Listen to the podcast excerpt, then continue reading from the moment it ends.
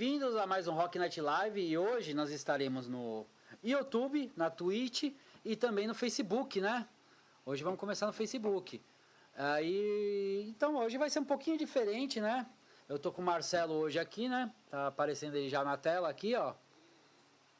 Ele tá aí, né? E antes de mais nada, né? Eu já jogo na minha câmera. Ah, já jogou.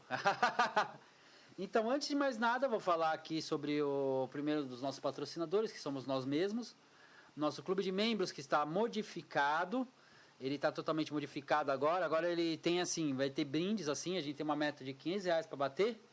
E a partir desse momento que vocês fizeram o apoio lá no R$15, leiam lá, vai ter tudo. Na página do Facebook tem aí uma postagem sobre isso. A partir do momento que batemos R$15, vamos dar brindes pro pessoal. Vamos dar uns brindes aí pra galera, que vai ser legal.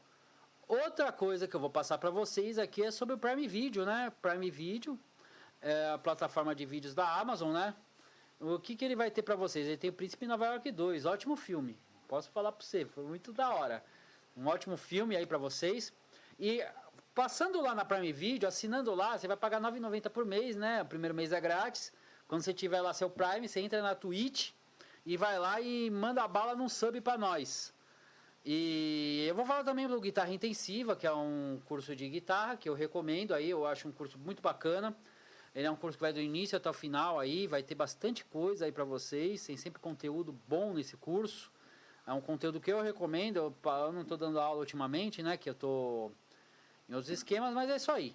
E vamos começar agora, hoje a gente falou na semana passada que ia falar de cinema, e eu, nela é melhor falar de cinema com uma pessoa que é diretor de cinema e ator, né, que é o Marcelo. Isso aí, pô. E aí, Marcelo? Tranquilaço. Como é que estão as coisas aqui? Eu já vou começar com a pergunta polêmica. Como é que tá o cinema no Brasil? Ai, cara, essa... Na verdade, começando a falar sobre cinema no Brasil, a polêmica, ela na verdade, ela não se resume. Ela é muito grande, a polêmica, porque... são vários fatores que acontecem no cinema brasileiro que eu acho que deixa o nível muito mais, acho que baixo do que ele poderia ser hoje, né? Aliás, tem algumas produções brasileiras que eu admiro, né? Começando lá pela produtora O2 lá de São Paulo, né? Que faz um audiovisual maravilhoso, inclusive filmes. Só que tem uma parte da O2, né, que faz filmes lá em São Paulo, capital, né, faz muita produção local. E o que eu gosto é das produções nacionais da O2, né, que é o Fernando Meirelles, na verdade, hoje ele entrou para o hall, né, dos diretores brasileiros que trabalham fora do Brasil. Então ele tem um mérito gigantesco no cinema mundial. Ele é um diretor que eu admiro. E a Cidade de Deus foi um filme que muito bom. Ganhou, acho que uma vitrine, né? O cinema brasileiro ganhou uma vitrine com Cidade de Deus. E eu acho que ele é um dos grandes cineastas aí brasileiro que despontou no mundo, né? Fez Ensaio sobre a Cegueira lá fora, uma produção Estados Unidos, Brasil. Ensaio sobre a Cegueira, eu ouvi falar. Ensaio sobre a Cegueira é um filme de um escritor português que vive no Brasil, né? Que é o livro homônimo, né? E... a história é maravilhosa, né? Mas aí a gente vê uma certa ignorância até do povo brasileiro, porque é uma história interessante que eu vi na TV isso aí. Na TV, cara? Uma coisa difícil da gente assistir, né? Não, então, eu vi, é difícil de assistir. Só que eu fui ver um jornal e me chamou a atenção sobre a matéria, né? A chamada da matéria me chamou a atenção e eu fiquei para ver, né, o processo. Que era o Fernando Meirelles estava fazendo a parte filmada em São Paulo, né? E ele, né, ele pegou o apoio da prefeitura, então eles isolaram Uhum. E se eu não me engano, eu posso estar muito enganado agora, mas foi a parte da escadaria lá do não sei se é da USP ou da, uhum, da Federal, lá, que eles isolaram uma parte, né? E aí, logicamente que quando você tem aquela fita, né, que isola todo mundo, né, que precisa, né, que fica restrito à filmagem, junta uma galera na rua lá para ver o que está acontecendo, né? Os curiosos ficam tudo ali olhando e tal. Aí a TV foi entrevistar uma senhora que estava, né, ali presente olhando. E ela fez uma crítica negativa ao que estava acontecendo ali no cenário que eles montaram. Que estava tudo jogado no chão, um monte de lixo e tal. É, porque assim que eles mostram o Brasil pro mundo, porque não sei o quê. E, aquela velha conversa. E o que que acontece? Acontece que a cena precisava ser daquela maneira, porque o ensaio sobre a cegueira é exatamente uma metáfora a questão da cegueira humana, né? E então o filme, dando um pouquinho de spoiler aqui, né? O filme trata da trama em que todo mundo vai ficando cego, mas isso é uma metáfora e tal. Só que como todo mundo vai ficando cego, as coisas vão se tornando um caos na sociedade. Esse é o contexto. E a senhora lá se antecipou, não sabia sobre o que era, e falou sobre isso. Então, assim, a gente vê... a gente vê uma proposta cinematográfica que o brasileiro ainda desconhece, o povo brasileiro, né? A gente não é acostumado com muitas filmagens na rua, a gente não é acostumado com muitas produções acontecendo, por exemplo, uma indústria, né? Acontecendo, então a gente vê um certo impacto aí quando acontece produções no meio da rua, no meio do povão, né? Então essa é a crítica que eu queria colocar aqui, que eu acho que falta bastante o cinema brasileiro crescer, né? E um dos pontos que eu gostaria até de, né, colocando essa situação do cinema brasileiro, eu gostaria de colocar aqui as situações cinematográficas que não são comentadas por aí. Que é o seguinte, por exemplo, partindo do roteiro, indo para a direção, indo para a atuação, indo para a edição de áudio, que são situações em que o povo brasileiro, quando vê um seriado qualquer, quando vê um filme qualquer, ele está vendo tudo pronto, tudo certinho ali e tal, beleza. Mas o que as pessoas que não trabalham no meio não conhecem é como é feito um processo desse, como é feito um seriado, como é feito um filme, né? E o que o Brasil tem de problema, né? Porque eu fiz a crítica até da falta de conhecimento do povo sobre produção. Mas existe uma crítica aí também sobre pessoas que produzem, fazem curta-metragem, pessoas que fazem webséries hoje, que está entrando na moda aí, né? A internet propiciou uma questão de baixo orçamento, né? A questão de baixo orçamento na internet melhorou bastante, né? Pois é, está melhorando, só que assim, há pessoas que tem que tomar um conhecimento aí mas eu acho que não só técnico, mas criativo, porque eu acho que o cinema ele se baseia muito em criatividade, a arte em geral. Continua, Marcelo. É a arte em geral. Então, ó, Rob, tem que ligar essa câmera aqui também, ó. Não, essa aqui tá de boa. Essa aqui já foi. Então, assim, a arte em geral ela tem uma base, que é a base criativa, né? A técnica é segundo plano. Para tudo na arte, a técnica é segundo plano. A criação é a melhor ferramenta que você tem na arte. E você vê isso em todas as situações. Na música, no cinema, no teatro, na pintura, na escultura, né, em fotografia, que é considerado também uma, a base do cinema, né? Porque o cinema é fotografia, é foto em movimento, né? Então, por isso que hoje todo mundo que pega o celular coloca lá 30 frames por segundo. O cinema funciona como base, nos 24 frames por segundo. Então, o que, que é isso? São 24 fotos que elas rapidão, são 24 por segundo. Isso é a base do cinema. A arte, ela é criativa. E hoje, o que, que a gente tem? A gente tem uma arte técnica demais, com pouca criatividade. Olha a câmera nele. Continua falando. Então, essa é a crítica que eu faço. Falta criação de roteiro, quer dizer, criatividade no roteiro, falta criatividade na direção, falta atores. Eu sou ator formado, com especialidade em cinema. Falta muito ator de cinema, né? Existe uma diferença muito grande de atuação em teatro e atuação em cinema. Bem diferente, é uma coisa completamente diferente da outra, né? Totalmente. É mais ou menos assim na música, como você vai gravar um clipe ou você vai tocar no palco. São duas coisas também completamente diferentes, né? Então, falta isso no Brasil.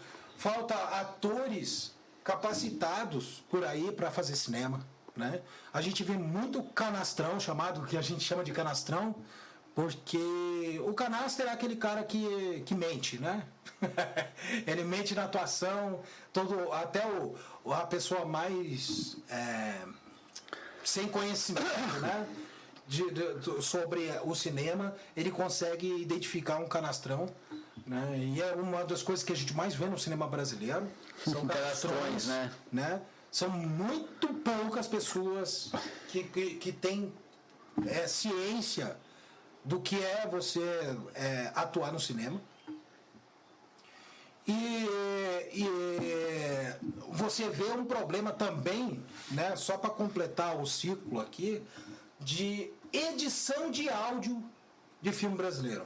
Isso é um problema muito sério que tem, e as pessoas, elas infelizmente, elas não conseguem identificar e lançam filmes, cara, com problema de áudio. Você identifica esse problema onde? Sabe, tem pessoas, assim, o cinema é muito comum um ator sussurrar, né? Pela pouca... pelo pouco campo de atuação que ele tem. Ele não pode ficar gritando, ele não pode ficar se movimentando muito e tal. E com a voz é a mesma coisa. Mas você fica gritando. Eu tô gritando aqui? Eu tô gritando aqui? Não sei, o Rob tá vindo consertar. Não é questão dele gritar aí. Né? Então, assim, o sussurro, por exemplo, do ator, ele tem que ser captado, né? Então, e ele tem que ser entendido. E o que você vê? Você vê uma discrepância no som quando o ator brasileiro sussurra. E a pessoa não sabe fazer, cara, edição de som, né? Até porque lá nos Estados Unidos, onde eles são especializados, você tem aí uma pessoa que faz edição de som, desenho de som. Uma pessoa que cria todos os sons né? Que é o chamado de Foley, que é, por exemplo, o fato de eu pegar uma latinha aqui, esse efeito sonoro é criado em estúdio, tá andando aonde? No asfalto, na grama, tudo criado em estúdio isso aí, né? O Foley não é feito no Brasil, por exemplo, são poucas produções que têm esse processo. Precisa ter, né? E outra coisa, cinema se faz com dinheiro. Claro, você faz com dinheiro. Se você não tiver dinheiro, você não faz cinema. Não faz cinema. Isso é fato. Você não faz nada, né, sem dinheiro, na verdade. Produções criativas. Pode pegar um celular e fazer? Pode. Experimental. Não é comercial. Você não vai conseguir vender isso aí. Mas é uma forma de você se identificar como um diretor, por exemplo, como um ator, né, sendo gravado no celular e tal. Mas é chamado processo experimental, né? Na verdade, Marcelo, uma coisa que eu falo assim é que as produções aqui nunca são feitas assim como se deve realmente, né? Mesmo pela falta de recurso, né? Pois é, a falta de recurso, ela vem de duas fontes. é uma falta de consciência do governo do que é realmente esse cinema. Cara, falando um pouquinho de o que a gente fala sempre aqui no programa. Cara, o governo não tem capacidade nem de saber o que é o povo. Não, o governo não pega ônibus, o governo não vai no SUS, o governo não participa do dia a dia do povo. O governo participa do dia a dia da família dele, do bolso dele, da família e tal. Cara, falar sobre arte perto de governo, me desculpa, meu irmão, mas, cara, é totalmente fora do contexto, tá ligado? Porque é mais fácil eu falar com o meu sobrinho, que vai fazer 1 ano agora em maio, sobre cinema e ele entender, do que o burro que está sentado numa cadeira de prefeito, vereador, deputado, senador, presidente, foda-se, né? Esse cara é burro pra caralho e corrupto, né? Então, assim, não sei o que é pior, ser burro ou corrupto. Então tem esse ponto, né? Tem esse ponto em que não consegue se gerir para a arte em geral, né? Um financeiro, uma captação para que se tenha produtos de qualidade, que falta demais. Opa, caiu um lenço ali. É, caiu alguma coisa. O que acontece? A gente tem, por exemplo, produções locais péssimas, né? Você não tem o incentivo para que as pessoas melhorem também, né? Então, essa é uma fonte do problema de audiovisual. E o outro é o privado. Que você não tem como chegar numa empresa que o cara não sabe o que a arte pode render para ele. Uhum. O cara totalmente... O empresário brasileiro é totalmente analfabeto. Analfabeto mesmo, sim, sabe? Não sabe soletrar, né, a palavra, por exemplo, audiovisual, não sabe. Não sabe soletrar. Né? Não sabe contar até 4. Então, aí você chega no empresário e o empresário fica achando, cara, que ele tá te fazendo um favor, né? Eu preciso de um patrocínio, mas o cara não sabe contar até 4, bicho. Então, foda isso aí, né? Patrocínio, quando você fala patrocínio, o cara começa a pensar assim, patrocínio, o que é isso? Então você também tem o brasileiro em geral é ignorante, cara. É ignorante total.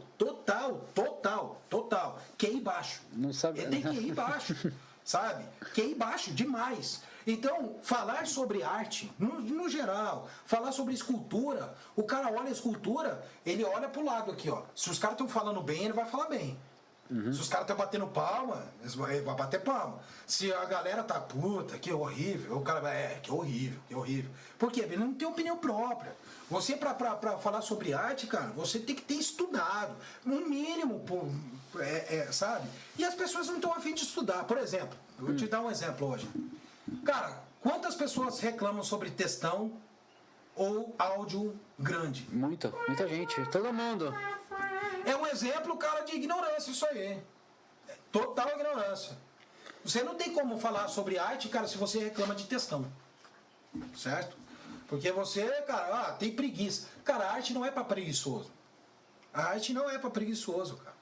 A arte, ela é um aprendizado constante que você vai ter até o final da sua vida, né? Para quem vive da arte, para quem trabalha na arte, né? Agora, você que é consumidor de arte, às vezes você tem que, sabe, entrar no processo, cara, de estabelecer, né, conhecimento de causa, sabe, para você poder fazer uma crítica. Não adianta criticar, né? Por exemplo, não, muita gente que é ignorante, não sabe nada e critica uma coisa que não sabe. Não sabe, cara. Então, por exemplo, o assunto em pauta dessa semana, por exemplo, do cinema, que foi com o Alex, foi legal pra caramba a entrevista dele. O réu, né? Vocês falaram sobre Zack Snyder. Eu não assisti ainda o filme, mas conheço um pouco da história do Zack Snyder. Ele tem uma visão diferenciada sobre roteiro, por exemplo, que tá faltando roteirista no mundo inteiro. O Zack Snyder também escreve roteiro de HQ, né? HQ. Tá, mas ele tem uma base, cara, artística muito forte. Não, ele tem uma base artística muito forte. A mãe dele é pintora. Ele começou a arte fazendo pintura. A minha visão, cara, do Zack Snyder é bem assim, cara. Por exemplo, o Zack Snyder, o que ele fez com Liga da Justiça, cara, foi o seguinte. Liga da Justiça era uma coisa. É uma história que foi contada de um jeito. Ele pegou, ele explorou os personagens, ele não mudou a história toda, entendeu? O início e o final é igual, entendeu? Só que o que tem no meio que ele fez, cara, foi outra coisa. Sabe como é que é chamado isso, por exemplo, no roteiro? Isso é chamado arco de história. Então, ele mudou o arco todo. O arco virou uma outra coisa. Por exemplo, a Liga da Justiça do Joss... Não lembro, Joss Whedon, sei lá, alguma coisa assim. Joss Whedon, né? Era assim, cara, tipo assim, você pegava lá, era uma... Começava, o Flash era uma coisa, aí tipo... Passava, não explorava muita coisa. Foi um roteiro pra fazer 2 horas de filme pra pôr no cinema e... Vamos combater os Vingadores, né? Um negócio assim. Agora, o Zack Snyder, ele pegou, ele explorou de uma forma completamente diferente. Ele catou, ele deu profundidade, por exemplo, no Cyborg. Ele deu uma profundidade no Cyborg, ele deu uma profundidade no Superman, no Batman, todo mundo. Ele deixou a trama mais profunda. Pois é, fora que ele colocou outros elementos, por exemplo, no Flash lá, por exemplo, ele deu mais importância no Flash na trama de fazer um negócio do que o Joss Whedon deu, cara. Pois é, aí você tem, ó, falando sobre roteiro aqui, aí tem duas situações. O arco da história, que o arco da história nada mais é do que você montar outras histórias a partir de uma trama principal. Que ela pode ser contada. A trama é a mesma. Ah, não, então, mas você subdivide a trama principal em outras subtramas. Uhum. Né? Isso aí é o arco de história. Você pode contar de forma linear, que é do começo ao fim, né, do jeito que aconteceu, ou tudo quebrado, né? De repente vem flashbacks falando sobre, né? Você pode... E isso que você está falando, por exemplo, dos personagens que eles ganharam mais profundidade, que a gente chama de camadas também, é o arco do personagem. O arco do personagem é exatamente a questão do que acontece com ele no início. Sim. E o que transforma ele em outro ser que você tá vendo. Não, você vê o personagem lá na narrativa, por exemplo, o Superman, quando ele pôs o uniforme preto, ele subiu e teve aquela cena linda dele, o sol, assim, ele lá e tal. É uma coisa de Zack Snyder mesmo. Então, mas é porque o cara é artista, cara. Ele pensou uma coisa artística, por exemplo. Ele é artista. Então, artista, é isso que eu falo. A técnica vem depois, cara, da criatividade. O artista nato, ele tem quando você fala que um artista é nato, a primeira coisa que vem na cabeça, cara, é criatividade. Mas, Marcelo, eu vou te falar uma coisa que eu acho muito interessante que ele fez desse filme aí. Ele pegou com retalhos dos outros, porque não teve regravação. Teve uma ou outra, pouca coisa.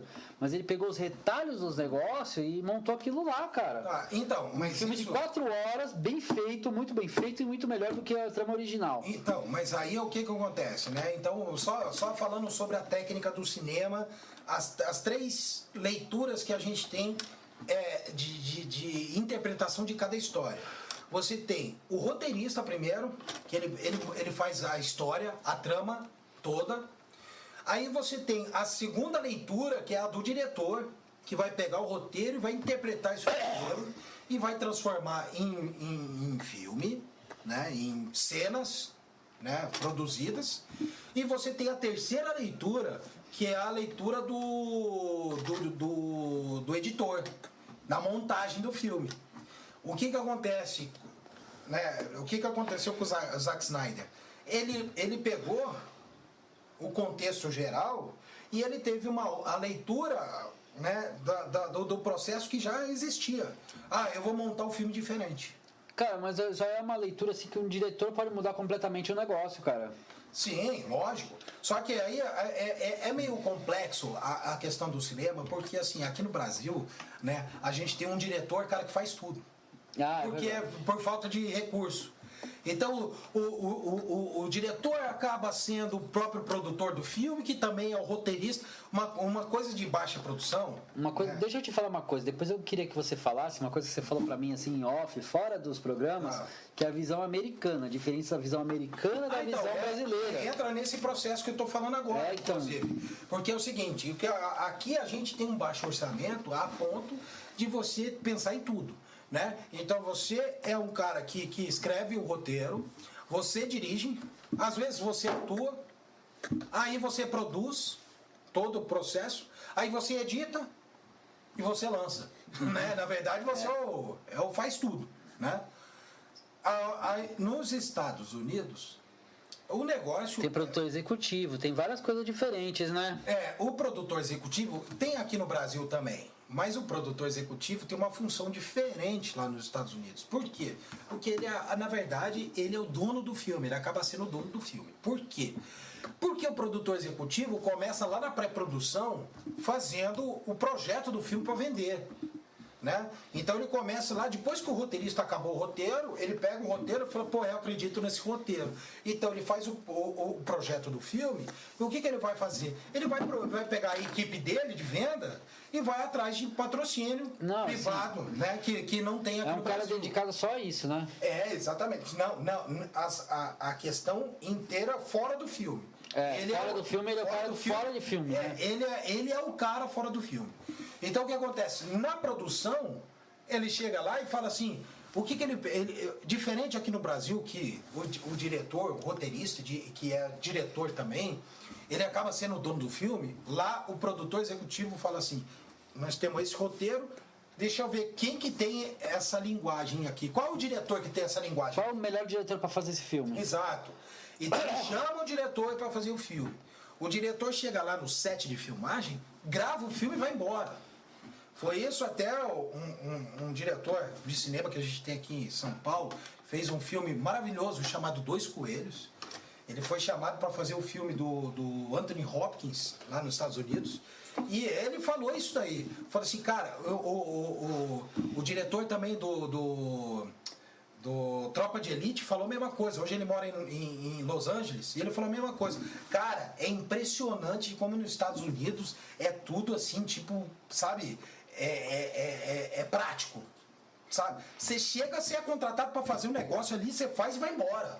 Você não fica ali, sabe? Ah, dando opinião. Você vai lá e faz e vai embora. Vai embora. Fez o trampo e já acabou. Acabou o trampo. Acabou. Vai pra casa. Você não tem mais nada pra fazer aqui. Aí, até porque lá... Também se tem um processo, cara, que é muito, fora do contexto brasileiro, que é dinheiro, né? Contar money faz parte, né? Hora, mas é hora, né? A hora de um ator, né? Quantas horas ele vai ficar no set? Tudo isso é contado. O diretor, quantas horas vai ficar no set? Cara, deu teu horário, vai embora. Os caras já expulsam ele. Aqui não, cara. Aqui o diretor trabalha, tipo, 24/7. Sabe? É foda. Esse cara é muito maior, né? É, aí beleza. Aí o que acontece? Cara, o diretor acabou o filme, vai embora. Beleza, o produtor vai pegar aquele filme e vai levar lá no editor. O que ele faz lá no editor? Corta isso, corta aquilo, corta aquilo, corta aquilo. Ele manda na edição. Logicamente que o editor tem a montagem dele. Claro, claro. Só que aí o produtor executivo fala assim, essa cena não, tá, não sei o quê. Depois ele pega o filme e vai vender pra distribuição. Ele faz o que é vendável, na verdade, né? É, cara. Então, aí que tá a diferença. Aí que tá a diferença. Só é mercadológica até, né? Brasileiro tem que aprender, bicho. Que venda é o canal da parada. O negócio é ser um vendedor do produto. Lógico. Não você ser um... Sabe, porque eu acho assim, eu vejo uma visão de cinema aqui no Brasil que o pessoal fala, a arte! Só que o cara não vê a venda. Cara, é que é o seguinte, na verdade a arte e a venda, elas são coligadas. Não, são coligadas, mas ele vê uma arte que não é vendável, por exemplo. Ele vê uma arte assim, arte. Cara, eu tenho um amigo... Porque aqui eu vou falar uma coisa. Aqui eu vou entrar já em política de novo, né? Porque a gente sempre acaba entrando nesse programa. Que é o seguinte, aqui você vai fazer um filme com a Lei Rouanet. Lá fora você vai fazer com o patrocinador que vai falar, caralho, eu quero meu negócio aqui, eu quero ganhar dinheiro. Sim. Aqui você vai com uma Lei Rouanet e foda-se. A Lei Rouanet, ela, ó, na teoria, a Lei Rouanet, ela tem muita coisa boa. É linda na teoria. Na prática, ela serve para... Aí você é Gilberto Gil, Caetano Veloso, é você é Chico Buarque, você Preta Gil, você... Maria Gadú, Gilberto Braga, todos, cara, maravilhosos aí que estão aí na elite do Estado. Não reclame, meu irmão, que você é um esquerdistinha de merda. Não reclama, cara. Não reclama, porque você tem todo o embasamento do Estado, cara, pra você, tá ligado? Quem tem que reclamar é o pequeno produtor, bicho. Que além de não saber por que tem um crivo, existe um crivo do Estado, ou do município, ou do governo federal, que você nem sabe qual é a qualidade das pessoas que estão fazendo o crivo do teu projeto. O cara nem te explica por que você não passou. Então, galera, essa galera que eu citei aí e outras, né? Tipo, Cláudia Leite, que já se beneficiou dessa porra de Lei Rouanet e tal. Cala a boca, bicho. Maria Gadú, que parece que pegou 1 milhão aí no governo do Estado. No meio da pandemia. Gente boa você, Maria Gadú. Massa pra caralho. Né? Aí, bem consciente você, viu? Precisa. Aí, o pequeno produtor, sim, cara, ele tem que reclamar. Mas e ele pode reclamar de barriga cheia. Uma coisa que é um desafio, cara, por exemplo, aqui, ó. Você sabe, Marcelo, que aqui você participa da produção do programa, Marcelo dirige aqui o programa, né? E hoje a gente dá papo pro diretor, praticamente, né? Ele dirige. Diretor e criador. E criador, né? Só que, tipo assim, cara, uma coisa pra todo mundo saber é que aqui o espaço é aberto pra falar. A gente tá dando certas visões, assim, que nós temos. Essa é minha opinião. Assim, a opinião dele. Só que o que a gente tem que fazer? A gente tem que pôr isso aí em debate, cara. O debate é saudável, desde que todo mundo esteja disposto a escutar. Então, mas um debate que eu vou propor aqui, então. Uma dessas pessoas que eu falei que vem aqui nesse programa aqui. Isso, pode vir, ó. Pode dar a sua visão, pode falar assim, eu tô correto. Eu acho que não tem problema, seus argumentos não são ouvidos. A Preta Gil é a que mais tem cara de pau pra vir aqui. Você acha? Eu acho. Por que você acha? Porque os outros são muito, né? Tipo, o pai dela, né? O Gilberto Gil eu fui ministro da cultura. Ministro do caralho, meu irmão. Você foi um imbecil, cara, como ministro da cultura, né? Até porque... Na verdade, eu considero uma vaselina, né? Eu estava assistindo Tropa de Elite pirata, que eu sei, bicho. como ministro da cultura. Mas eu considero o Gilberto Gil, eu considero ele meio vaselina, cara. Ele é vaselina, ele fala, mas é que não é que foi e faz. Mas, cara... Ele é assim, cara, tipo assim, ele não dá uma, assim... Claro que ele tem a visão dele lá, ele passa lá, ele dá na cara o que ele é, mas assim, ele passa muita coisa assim, que quando a coisa tá assim, ele dá uma escorregada, assim. Ele é o... Que nem um peixe na mão, Vamos fugir pra outro lugar. Ele é isso aí direto, cara. Ele é 100% isso aí. Vamos fugir, cara. Entendeu? Que é uma das músicas mais... Que nem, por exemplo, eu não lembro se essa história tá correta, mas naquela passeata contra a guitarra elétrica, ele participou, depois ele falou, não é bem assim, saca? Bom, até vou pegar esse gancho aqui pra falar sobre rock and roll. Vamos falar sobre rock and roll, que o nome do programa é Rock Night Live. O rock, na verdade, ele é quase uma utopia no Brasil, né? Quando você fala, por exemplo, eu sempre falo isso aí pra todo mundo, cara. Falo pra minha mãe, pro meu pai, pra Jade aqui. Um beijo pra você que está dirigindo no meu lugar aqui, ó. Eu te amo! Musculoso! Só uma coisa, eu sou terapeuta do casal, geralmente. Nossa psicóloga aqui de casa de casal. Agora que a gente tem um terapeuta, a gente vai durar mais uns 70 anos. Obrigado, viu, por você estar ajudando o programa aí. A Jade está aqui atrás hoje, nos bastidores. Nada, o preço vai ser muito caro. Capitalista, viu? Capitalista. Tá certo. Pedir com quem? Mas, Marcelo, uma coisa, desses vaselina aí que passaram aí pelo governo, fazendo lá, Lei Rouanet pra cá, Lei Rouanet pra lá, como é que ficou o pequeno produtor nessa empreitada toda, cara? A mesma bosta de sempre. O pequeno produtor só se fode, bicho. Porque ele não sabe. Porque na música eu sei falar, agora no cinema... Não, mas é tudo igual, filho. É tudo igual. Não tem nada o que tirar nem pôr. Ó, vou te falar. O pequeno produtor acaba virando um míope na hora de produzir, na hora de fazer... prestação de contas, por quê? Porque nada é claro, né? Tudo, cara, se você pega um PDF que venha do governo, do município, ou do estado, ou do governo federal. Pega um PDF para você executar um projeto. Inclusive, meu irmão, a gente tem entende, cara. Inclusive, tem certas situações que a gente já sabe, né? Que a gente comentou em off aqui. Fora do programa, a gente conversa bastante. E, por exemplo, assim, a pessoa chega lá, eu acho um... Não é uma hipocrisia, mas acho um conformismo tremendo a pessoa falar, ó, eu tive que fazer 10 anos de projeto para não ser aprovado, e foi aprovado, graças a Deus, agora eu tô muito feliz e tal. E as pessoas acham normal. Acha normal isso, cara. Como é normal um negócio desse, cara? Na verdade, a pessoa devia estar atrás de... E produzir isso aí com iniciativa privada, patrocínio, mas, todas, cara, essas coisas. Que seja por ajuda do governo, cara. Por isso que eu falo assim, cara, que não dá pra qualificar o teu projeto. Porque você se sente um asno com um projeto aprovado, cara. Porque assim, porra, quando o teu projeto é aprovado, você queria dizer pras pessoas, porra, eu aprovei um projeto, porra. Mas, cara... veja a qualidade das pessoas que aprovam. Veja como é que é. Por exemplo, tá aberto aí o PROAC aí, para as pessoas se... É que é uma questão cultural também, Marcelo, porque vamos pensar o seguinte, o cara, por exemplo, eu peguei, por exemplo, auxílio para espaço cultural e beleza, o Estado aprovou. Agora, se fosse iniciativa privada, como não tem uma cultura para isso, o cara ia falar... Tá aí, né? Tá aí, mas... produtor, quando eu falo que ele é míope, eu não estou criticando o pequeno produtor, eu estou criticando o fato de que o processo que o Estado, o município, o governo federal dão pro cara, fala pro cara fazer a primeira vez, cara, um projeto.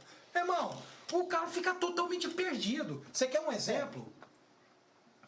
Aí você aprova um projeto que precisa colocar as logos, né? É. As logos lá. Meu irmão, os caras não têm capacidade de explicar em uma página como colocar uma logo. Uma página. Por quê? Porque o governo, cara, e várias pessoas ligadas ao governo estão acostumadas a fazer maracutaia. Trabalhar de verdade é não trabalham. Desculpa, mas vou falar na cara. Não trabalho. Se quer trabalhar mesmo de verdade, com pouco recurso, vem para esse estúdio aqui, bicho. Vem para esse estúdio aqui e faça isso acontecer com R$0. Com R$0. Ou com migalhas que o município enche o peito para falar. Cara, migalha, bicho. Ó, vamos falar, se eu voltar só para o curta-metragem. Curta-metragem, R$100 mil, não dá para fazer curta-metragem. Não dá. Não dá, né? Não dá. Pelo tanto de equipamento que tem que fazer. Dependendo do roteiro. Aí você tem que enxugar roteiro. Você tem que mandar... Por exemplo, você tem uma equipe que você não pode ter. Né? Eu queria ter uma equipe de 20 pessoas. Que inclui áudio, inclui câmera, né? E todo mundo que está ali atrás da câmera. Isso inclui pessoa de maquinária... que carrega peso pra caralho, que ninguém dá moral pra esses caras, e eles são importantíssimos num set de filmagem, existe todo, sabe?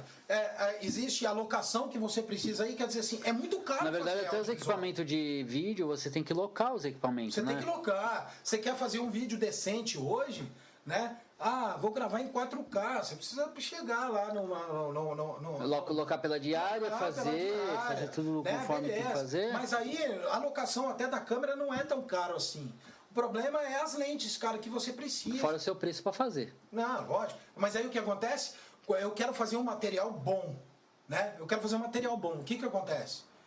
Eu tenho que, pela questão brasileira, ou eu faço material bom e não recebo nada de cachê, eu jogo meu cachê na produção, ou eu pego meu cachê e foda-se a produção. É assim que funciona no Brasil. Então... Fala pra você meter o pau no Projac, já falaram aqui. Hã? Fala pra você meter o pau no Projac.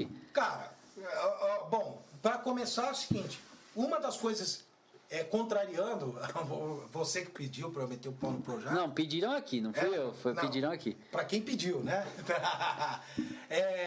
Uma das coisas que eu vou elogiar o Projac é o seguinte. Cara, a produção dos caras são foda, são nível internacional. A produção deles, pra tudo, é foda, é foda. O que não tem é exatamente a parte artística. Falta diretores, falta roteiristas. Cara, Globo não tem roteirista.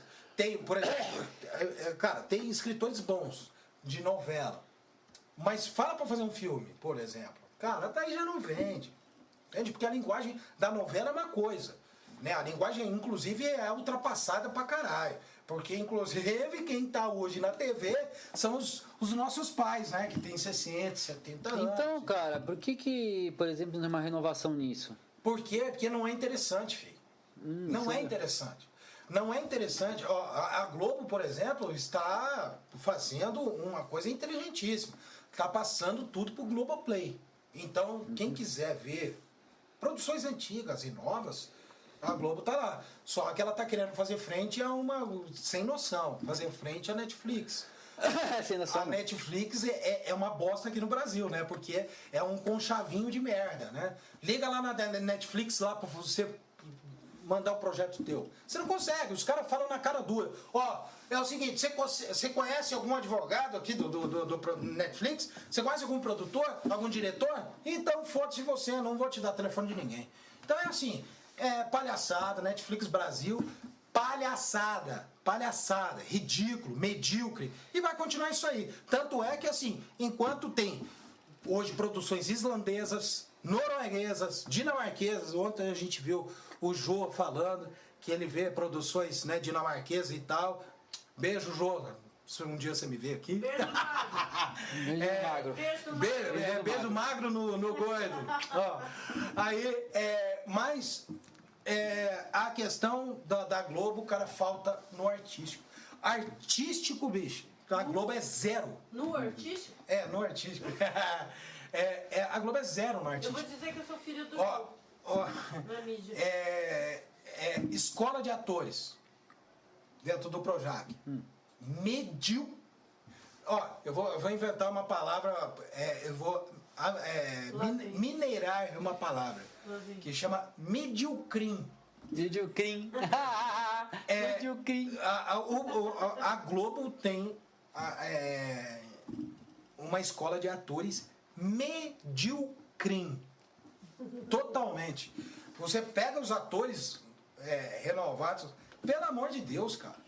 Se você jogar no lixo, o lixo cospe, porque nem ele... Cospe! Puta que pariu! Não, é uma bosta, bicho. E tem gente, cara, que faz o curso lá, né? Cara, e os caras... Não, fiz o curso lá! Não fecha as portas com a Globo, que eu quero ser mulher de homem famoso. Nossa senhora, então não vai ser lá. Não vai ser lá. Lá vai ser difícil. Não, porque assim, lá só tem espaço pra gente medíocre. Então mira em Hollywood, meu bem. É. Ah, mas também não mirar em Hollywood, cara. Não é muito por aí. Eu acho assim que se você quer... Se você quer o do audiovisual, você tem que ir pra fora do Brasil... E buscar, por exemplo, plataformas tipo Netflix. Mas agora vamos falar uma coisa, cara. Dentro do Brasil a gente tá sofrendo sanções, assim, restrições, né, sanitárias que estão muito complicadas, né? Vamos falar assim. Como é que vai ficar a produção nesse meio aí? Cara, praticamente nula. Praticamente nula. Eu mesmo, eu sou o criador de um processo que, na verdade, fiz 3 curtas-metragens nesse processo. Tem o Raica, né? Que é o cinema à distância. Só que uma... Vamos supor... É uma adaptação, né? Nesses tempos de pandemia. Uma adaptação que eu fiz uma... roteirizei para isso. Dirigi através do WhatsApp. E as pessoas que mal sabiam... pegaram uma câmera, então as pessoas filmaram com seus celulares. Atores infantis, né, mirins. E foi assim, não dá pra você, por exemplo, analisar muita técnica de certas coisas. Por exemplo, fotografia. Não dá. Fotografia fica fora do... Fica comprometida, né? Comprometida. O áudio fica comprometido, porque muitas vezes o áudio foi captado pelo próprio celular. Eu tive que fazer várias adaptações. Outras não consegui, quer dizer, eu deixei o áudio do jeito que estava mesmo, fiz algumas melhorias e tal, mas é um processo novo, digamos assim.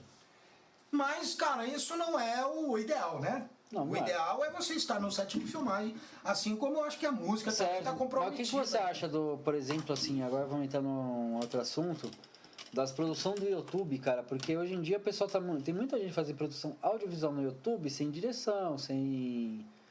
Tem a mínima noção do que tá fazendo, mas tá lá. Não, tudo bem. Mas então, ó, vamos falar sobre visibilidade, que eu acho que é o ponto X da questão. A visibilidade, ela é só benéfica a partir do momento que você está fazendo um produto bom, cara. Um produto sabendo o que você está fazendo.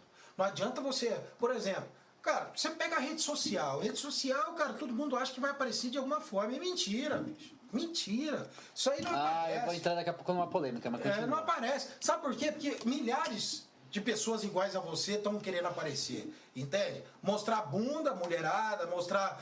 pé de pinto, os homens ali, entendeu? Que fica raspando o pentelho ali, fica...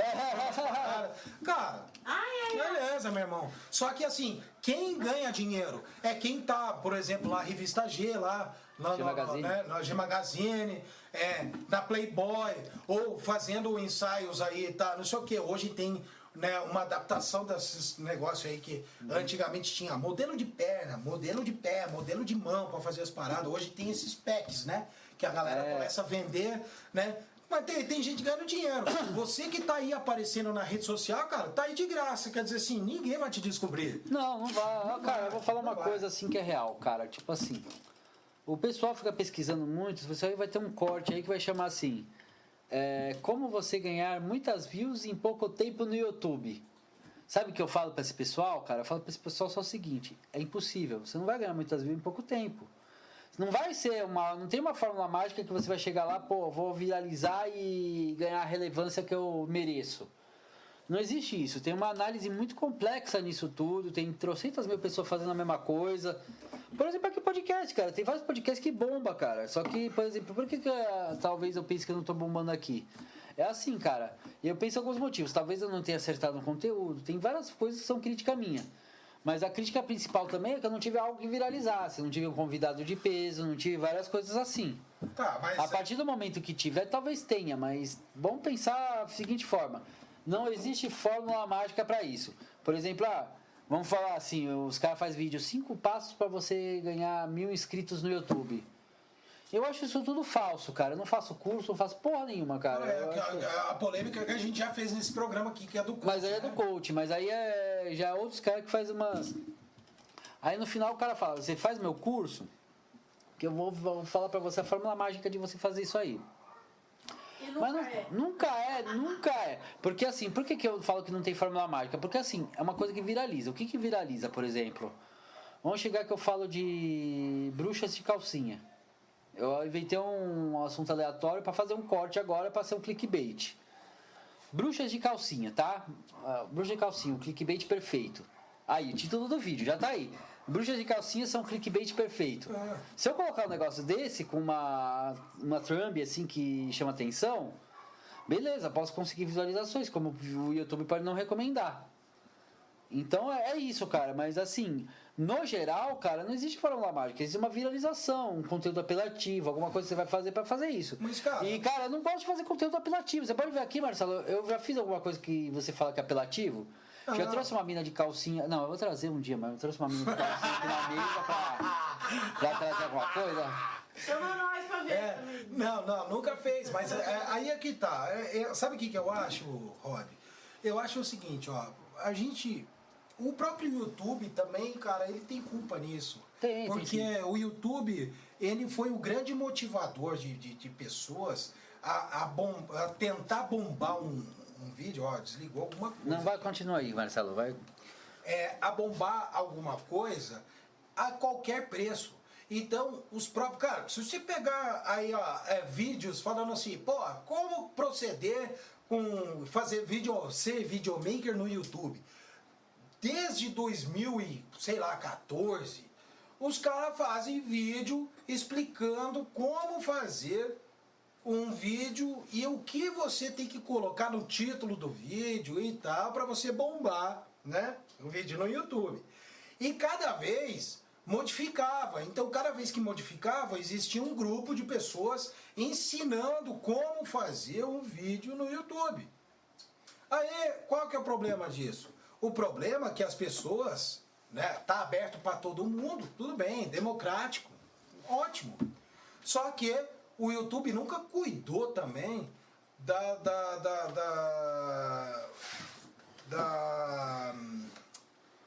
qualidade do conteúdo, né? Então vem, os caras começam a mentir, né? Por exemplo, igual você falou ali, a gente tá falando sobre cinema, aí você quer que a pessoa... Aí você fala assim, ó, vamos pôr aqui outro pra pôr um corte aqui, assim, pra fazer vários clickbait nesse vídeo. O cara fala sobre cinema pornô, aí beleza, 25 mil pessoas vão ver, puta, o cara comentou... Não, tá, vamos falar uma coisa assim, aí, por exemplo, ó... Não tem nada falando sobre cinema pornô. Por exemplo, ó, vou pôr isso aqui, não, pra não ser um clickbait, eu vou colocar isso aqui no título do próximo corte, mas, por exemplo, dicas do diretor Marcelo para você ser bem sucedido no YouTube. Se eu falar um vídeo assim, você fala qualquer merda pro YouTube, fala qualquer merda. Aí eu falo assim, ó, faça o seguinte, faça um vídeo com conteúdo bom, saiba como fazer um enquadramento bom e ter um áudio bom. São 3 dicas, cara, que eu não estou mentindo. Não, você não tá mentindo. Não tô mentindo. Mas aqui a gente vai conseguir, assim, quantas visualizações a gente vai conseguir com um clickbait desse? Que eu vou colocar esse vídeo no corte. Tá, e aí... Vou colocar isso. Aí, beleza. Mas você também pode colocar um clickbait assim... Ó, Marcelo explicando como que acontece filme pornô. E não existe esse conteúdo. Entende? Aí a galera vai clicar em 25 mil visualizações a parada. Mas por quê? Porque também existe um nicho muito grande de procurar merda. Por exemplo, barraco no Rock Night Live. Rob e Marcelo entram, acabam brigando e tá não sei o quê. Ainda faz uma tromba assim, né? Aí faz aqui, porra! Né? Aí beleza. Aí o que a galera vai clicar lá? Ah, porra, vamos ver briga. Quer dizer assim, agora fala assim, pô, o cara tá explicando como... Cara, nem sei mais qual vai ser o título do corte, porque tem 30 de clickbait diferente aqui. Como é que é o nome desse negócio aí? Thumbnail? Thumbnail. É thumb, acho que... É tudo fake news. Acho que é thumbnail que fala, acho que é thumbnail. Thumbnail. É tudo só pra galera clicar, né? Exatamente. Clickbait. Então, o que acontece? Cara, se você falar assim, ó... Rob e Marcelo discutem sobre a origem do universo. Cara, ninguém vai clicar. Nossa senhora, 3 dias de programa. Tá, mas ninguém vai clicar. 3 dias de programa. Tá, ninguém vai clicar nessa porra. Agora, Rob e Marcelo discutem por causa da Carol Conká. Pronto. Puta que pariu, ó. Ei, só um recado aí Carol pra Carol Conká, alcinha. Só um recado aí. Cara, Curitiba fazendo feio de novo, né? De novo. Por isso que a gente foi embora de Curitiba, cara. Se Curitiba fosse bom, não começava com o cu. A piadinha Nossa, mas... Curitibano vão ser craque. Mas, ó, Curitiba é um exemplo. Marketing puro, cidade ruim pra arte. Cidade ruim. Cara, tem muito artista bom lá. Muito artista bom. Não tem mercado algum. E fica prefeitinho lá. Né? A Jade que sabe imitar o atual prefeito. Mas lá. O Greco é aquele poeta. Ele fala das gralhas azul que leva no bico os ramos das árvores do meu Paraná. Vocês estão escutando baixo, mas... Estou escutando baixo isso aqui. Um dia eu vou falar para ela imitar isso aqui. Aí, acho que no final do programa eu vou chamar você aqui para imitar o... Eu imito. Aí beleza. O prefeito fala, né? Porque assim, cara, o Rafael Greca é um cara que fez no passado muito por Curitiba. Farol do Saber, cara, que é uma coisa muito legal que ele fez pra molecada aí, né? Foi um processo... Tinha Lan House, na época da Lan House, né? Mas hoje, cara, ele é um cara que vive do passado. né? Hoje ele tá metido aí no meio, junto com Dória, junto com o Dário Saad aí também, todo mundo no meio, né? Afinal de contas, quem que tá comandando esse processo todo das cidades, né? Lockdown, Jonas Donizete, né? Lockdown. Né? É, Jonas Donizete. Oh, maravilha aí, Jonas. Eles gostam de almoçar e jantar em restaurante caro e mandar a gente fechar os comércios e não trabalhar. Inclusive o Uber vai poder uma pessoa por vez agora, né? É, Uber, mercado, né? É coisa de imbecil, né? Mas aí... Que sentido tem isso se o terminal ficar lotado? Ah, e os ônibus? É. E aí, beleza. Os ônibus também, uma pessoa por vez só agora. Enquanto isso, voltando ao pequeno produtor, que está desesperado porque ele não pode produzir as coisas dele, porque ele está respeitando o processo, ele está... Como é que eu vou fazer agora? Eu preciso fazer, vamos supor, um curta-metragem que precisa de... No elenco, tem 10 no elenco. E aí o cara não pode gravar, né? Tá impedido de gravar. Então é isso aí, cara. É isso aí que o pequeno produtor passa. Mas enfim, vamos voltar aqui à base da questão. A base da questão. Então o que a gente tem aí no bojo todo da arte? A gente tem pessoas, cara, que se beneficiam. Existe uma elite que se beneficia, né? Que é aquela elite... que principalmente de pessoas que passam pela Globo, todo mundo que passa pela Globo, meu irmão, tá tranquilo pra caralho, entende? Porque tá com o seu garantido. Agora, nós aqui, que estamos lá, digamos assim, numa... A gente tá na Globo, não na Globo. A gente tá passando por uma necessidade em que... a gente fala, nós aqui, por exemplo, do programa, somos pessoas que dão foda-se para processo aí de fique em casa, tá ligado? Porque nós precisamos continuar nosso processo e vamos continuar. E um caralho do tamanho do mundo para vocês aí que falam fique em casa, tá ligado? Porque é o seguinte, não, fique em casa, eu sou a favor do fique, eu sou a favor do fique em casa. Contanto que elimine água, luz...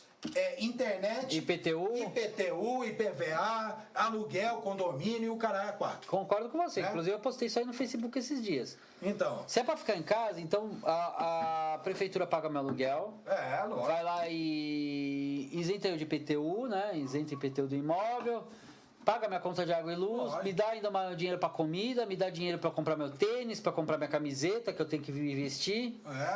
Paga aí, paga meu prejuízo. Agora, se você não vai pagar meu prejuízo, por que você está falando para ficar em casa? É uma falta de planejamento isso. Quer fazer o lockdown? Beleza, concordo, vamos fazer o lockdown. A gente acaba com o coronavírus aí. Ó, falei a palavra proibida, mas foda-se. A gente acaba com o vírus aí. Mas, cara, chega mais e dá todas as condições para ficar em casa. Lógico. Se você não dá condição para ficar em casa, então, porra, ó, prefeito, puta que pariu. Aí eu falo que Dário Saad está completamente errado. Olha só um lado da moeda, olha lá, ó, saúde em primeiro lugar, saúde. Mas ó, ainda seria menos, falando português errado aqui, menos pior, se fosse só o Dário fazendo isso em Campinas. O problema é que tá todo mundo envolvido, todos os prefeitos do Brasil, mas aqui o cara tá e todos os governadores do Brasil estão fazendo isso aí. Inclusive com o passe... com o sinal verde do STF, certo? Então, meu querido, ou os meus queridos, se vocês querem realmente, eu acho que eu sou propulsor... E ainda com o governo federal acovardado, né? O governo federal acovardado em prol da democracia, que não existe, né? Não existe democracia. Eu sou propulsor de uma ideia que eu tenho... Proponente, né? Não, propulsor. Propulsor? Uma ideia que eu tenho, eu sou propulsor, porque aqui é o trampolim que faz isso aqui, que é o seguinte, cara. Todos os políticos do Brasil são inimigos do povo. Agora, você que vai chegar de peitinho estufado lá pra votar... Você tem que ser culpado disso aí, cara. E você não, mas o cara chega pra defender Bolsonaro e Lula, caralho. Vai nem vamos, por exemplo, fazer essa divisão de Bolsonaro e Lula. Vamos fazer a questão agora, você que votou aí, por exemplo, no Dória, meu irmão. Você que votou no Dória. Eu votei no Dória, infelizmente. Não, então, mas agora você tá vendo qual que é a parada. Se você votar no Dória na próxima, ou votar em qualquer um, né? O que eu tô falando é que eu sou professor. Na próxima eu não voto no Dória, não, cara. Na próxima eu tô. É o seguinte. O pessoal tem parte da opinião que quiser, mas eu não voto no Dória. Mas é o seguinte, você sabe o que eu faço? Eu pago R$3,50 lá na parada. 3,50? 3,50. Para não votar em nenhum filho da puta desse aí. Entendeu? Por quê? Porque um monte de gente pode falar, mas se você não vota, aquele cara que você também não queria, ele pode entrar, porque se todo mundo pensar assim, os caras se prestigiam. Fala assim, cara, morota isso aí, sabe por quê? Porque assim, se você pega e troca 6 por meia dúzia, o cara que você acha que é ruim pra caralho, ele vai entrar porque você não votou e você... Mas uma pergunta só, cara. Se fosse outro cara que ganhasse, não Dória, você acha que não ia ter lockdown? Quer dizer assim, cara... Ia ter lockdown do mesmo jeito. Tá na hora, cara, de fazer uma guerra civil nessa porra e começar a matar político, bicho. Matar político, bater na cara dos caras, perder o respeito aí mesmo. É uma questão mais assim, cara. Ele não pode propagar essa opinião aí, mas... Eu sou a favor disso. Então, assim, a minha polêmica está direcionada à guerra entre povo e político, entende? Então, por isso eu falo, assim, que eu acho que é o motivo que eu estou falando que eu sou propulsor, porque a mola desse bagulho aqui é que tem um monte de gente que pensa igual eu, igual a Jade, e que não tem coragem de falar. E a gente, cara, pode ser exatamente a mola pra compor isso aí, entende? Deputado, cara, a gente não precisa, cara. A gente não precisa de deputado estadual, a gente não precisa de vereador, a gente não precisa de nada disso aí, cara. Nada, nada. Mas você quer saber uma coisa que eu penso assim, cara? O brasileiro é bunda mole até pra fazer uma manifestação no meio dessa pandemia, cara. O que, assim, vamos falar a real, cara. Se a coisa continuar indo pro buraco que tá indo... Tem que ter, no mínimo, uma manifestação, cara. Mas, cara, eu não acredito em manifestação, tipo, levar faixinha. Fora Bolsonaro, fora João Dória. Cara, isso é palhaçada pra mim, bicho. Isso é coisa muito infantil. Mas que faz pressão tipo, pros caras faz, mano. Nem sítio do Pica-Pau Amarelo era assim, bicho. Mas, Marcelo, você não concorda com uma coisa. Se o cara não sai pra isso, imagina sair pra outra coisa, cara. Ele não sai nem pra isso. Então, cara, eu acho o seguinte, cara. Tem que chegar lá na frente... vamos supor, da prefeitura aqui, cara, e fazer pressão, cara, sangue no zóio, tá ligado? Tá na hora da gente voltar no tempo, sabe? Por quê? Porque aquele meme que tem na internet lá, o cara voltando lá pra Lucy, né, o primeiro primata, assim, tipo, que é o início do processo, fala assim, volta que deu merda. Tá na hora da gente voltar, só que até certo ponto. A gente tá na hora da gente voltar na época das guerras, bicho. Eu acho, cara, que tem que ter guerra. Não penso assim, cara. Eu penso porque, assim, o intelectual já morreu, cara. O intelectual morreu. Porque o intelectual, ele só se dá bem a partir do momento em que todo o processo social está estabelecido. Mas você não acha que, por exemplo, se... E não é o nosso caso, tá um caso. Não, tá, mas você não acha que, por exemplo, no caso, se você chegar... e conseguir fazer essa mudança sem ter um conflito tão forte, você acha que é possível? Não.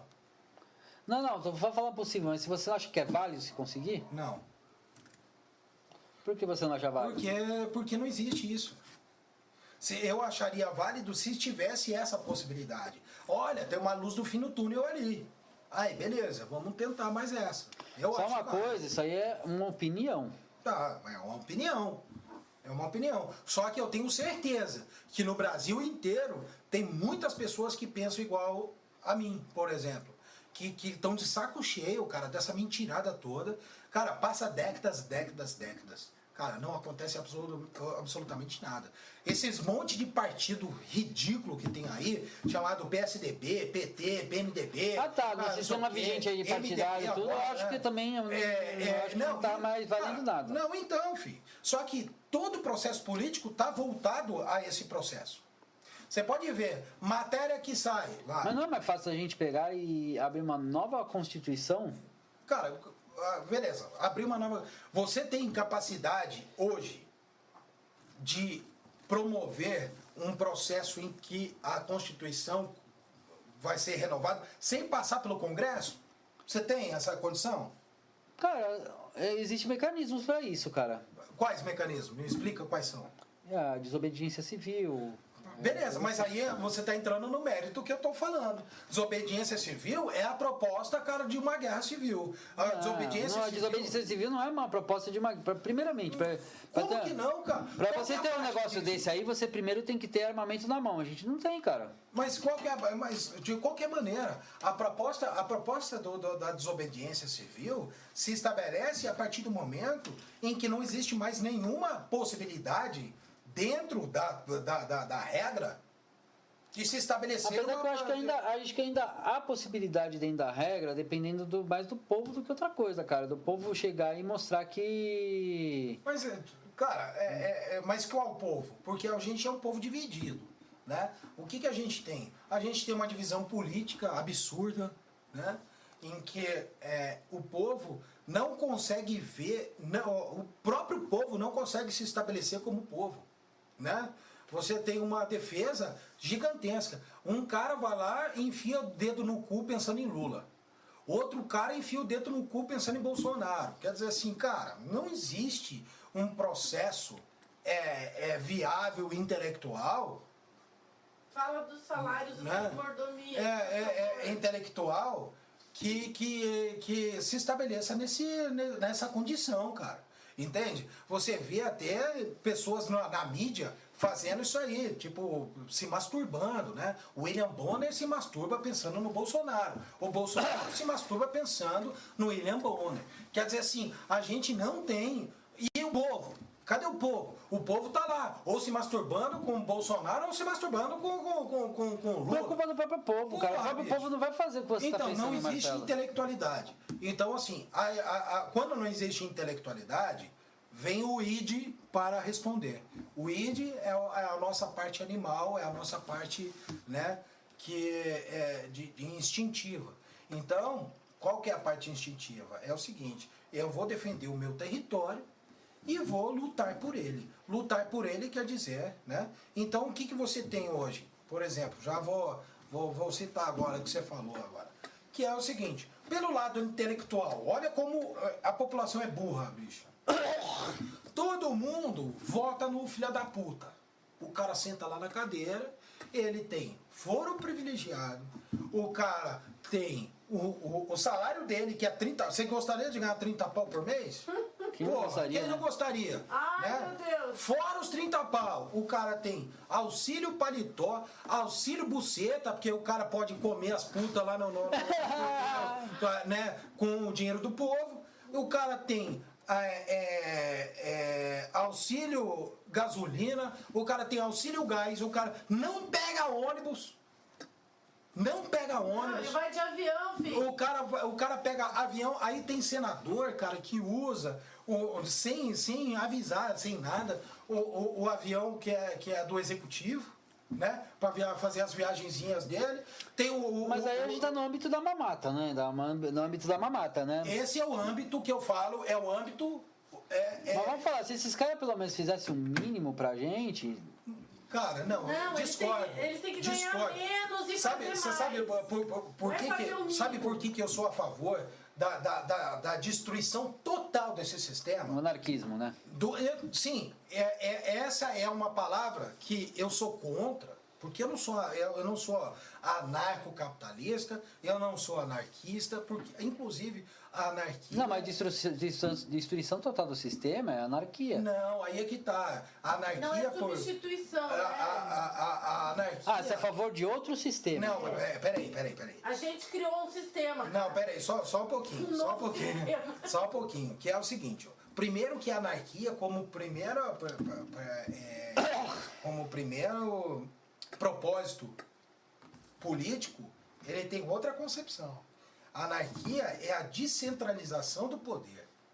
É você não ter um poder centralizado para comandar a parada. Claro, esse é o propósito, né, da anarquia. Só que a anarquia começou a ser o quê?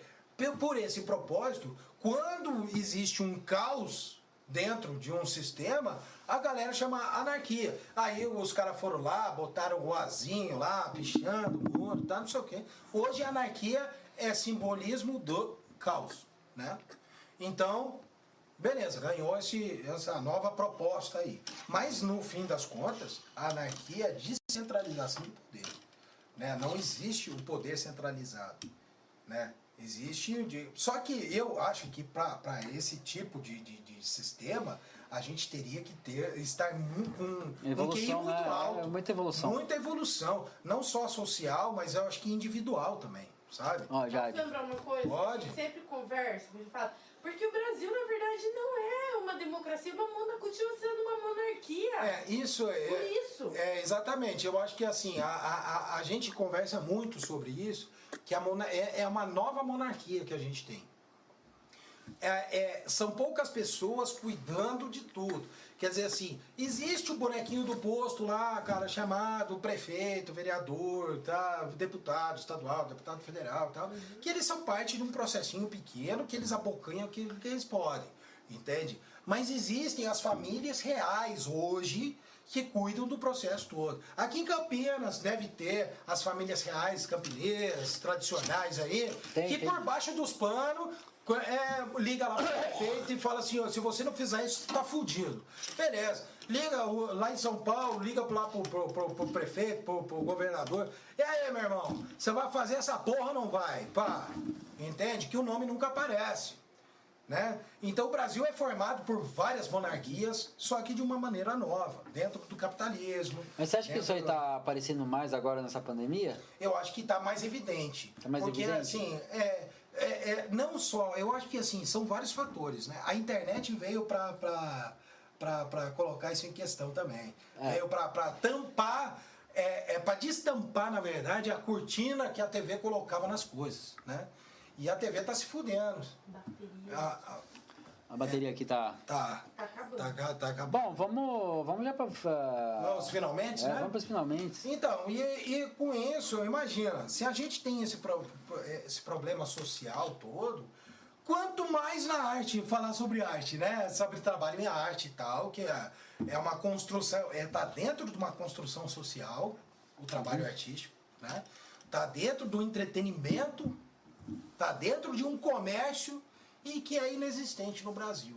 Então você vê, cara, e ainda mais falar, por exemplo, sobre cinema, que é uma coisa muito complexa, né? É muito complicado você tá falando sobre